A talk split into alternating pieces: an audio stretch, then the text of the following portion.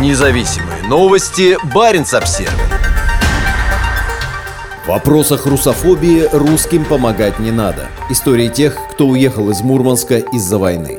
24 февраля 2022 года навсегда вошло в историю России, а жизнь очень многих людей разделились на «до» и «после». Для тех, кто выступил против войны, наступило время принятия сложных решений. Сейчас вариантов осталось немного. Штрафы и тюремные сроки за высказывание своих мыслей, молчание, вынужденная эмиграция. Полгода назад, сразу после объявления 21 сентября частичной мобилизации, мы поговорили с российскими участниками проходившего тогда в Киркенесе Баренц Прайда и поинтересовались, каким они видят свое будущее. В годовщину начала войны мы вновь связались с ними.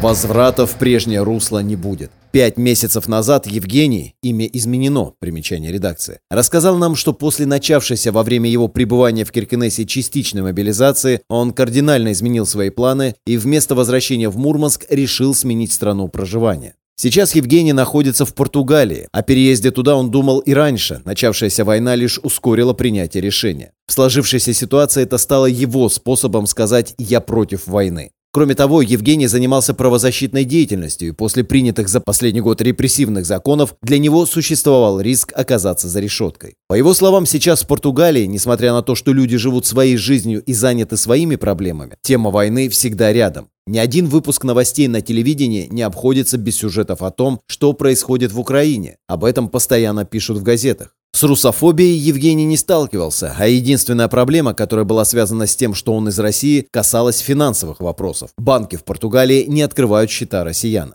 Но в свете происходящего это не очень большие проблемы, рассуждает Евгений. Сейчас он находится в статусе просителя убежища и надеется остаться в Португалии. Он получает в качестве ежемесячного пособия 150 евро, и это очень небольшая сумма, поэтому приходится преподавать в интернете, а также подрабатывать в кафе. Он не решается делать прогнозы насчет будущего. История нашей страны, России, показывает, что произойти может все, что угодно. Ситуация может разрешиться как негативно, так и позитивно. Очень хочется, чтобы все закончилось, и жизнь вернулась хотя бы в относительно прежнее русло. В полностью прежнее возврат уже невозможен. Хочется, чтобы война закончилась наконец-то.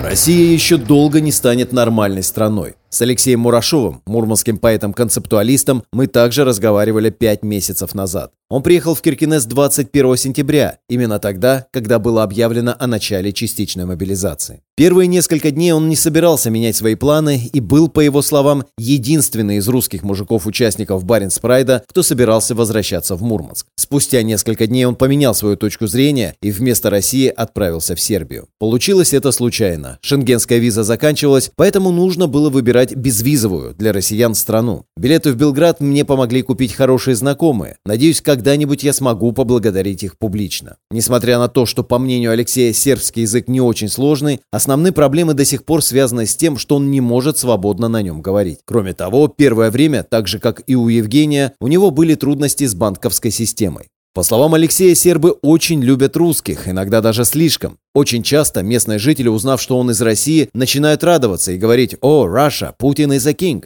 Приходится объяснять, что происходит на самом деле. Если Путин на самом деле был бы из-за Кинг, то, может быть, мы бы не уехали тогда. С русофобией, о которой часто рассказывает российская пропаганда, Алексей, так же как и Евгений, лично не встречался. Если она и проявляется, то по большей части в соцсетях, в комментариях к постам о выступлениях артистов из России. Например, скоро будет концерт Семена Слепакова, и люди пишут, а что он в Сербии забыл? Пусть в России сидит, он на «Газпром» работал и на Путина. Но такие комментарии в основном русские оставляют. Они сами себя нормально могут захейтить. Им помощь в отмене русской культуры не нужна ни со стороны Америки, ни от Евросоюза, с иронией замечает Алексей. После приезда в Сербию он и несколько активистов устроили в центре Белграда совместный российско-украинский митинг. Ходили с флагами, выступали у памятника. Я стоял с растяжкой «Путин, руки прочь от Украины», рассказывает Алексей. Это пока все. Все остальное время я пытаюсь сконцентрироваться на себе и наладить свою жизнь. Высказываюсь я максимум в Инстаграме, но делаю это очень осторожно и двусмысленно. Думаю, а вдруг все-таки придется возвращаться в Россию. О будущем Алексей говорит осторожно. С одной стороны, он очень скучает по родным и друзьям, с другой – продолжает следить за событиями в России, и это его тревожит. В основном я интересуюсь новостями про политзаключенных и понимаю, что все плохо. Но очень хочется быть оптимистом. Хочется, чтобы начались хотя бы переговоры, после которых Путин отступит. Хотя даже если он отступит, если уйдет или умрет, Россия еще долго не станет нормальной страной. Вероятнее всего, у нас, в России, будет разгул криминала. Во-первых, потому что вагнеровцы вернутся в мирную жизнь к нормальным людям.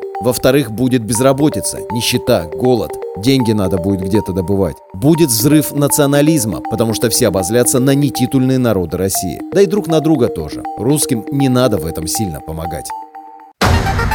Независимые новости. Барин обсервис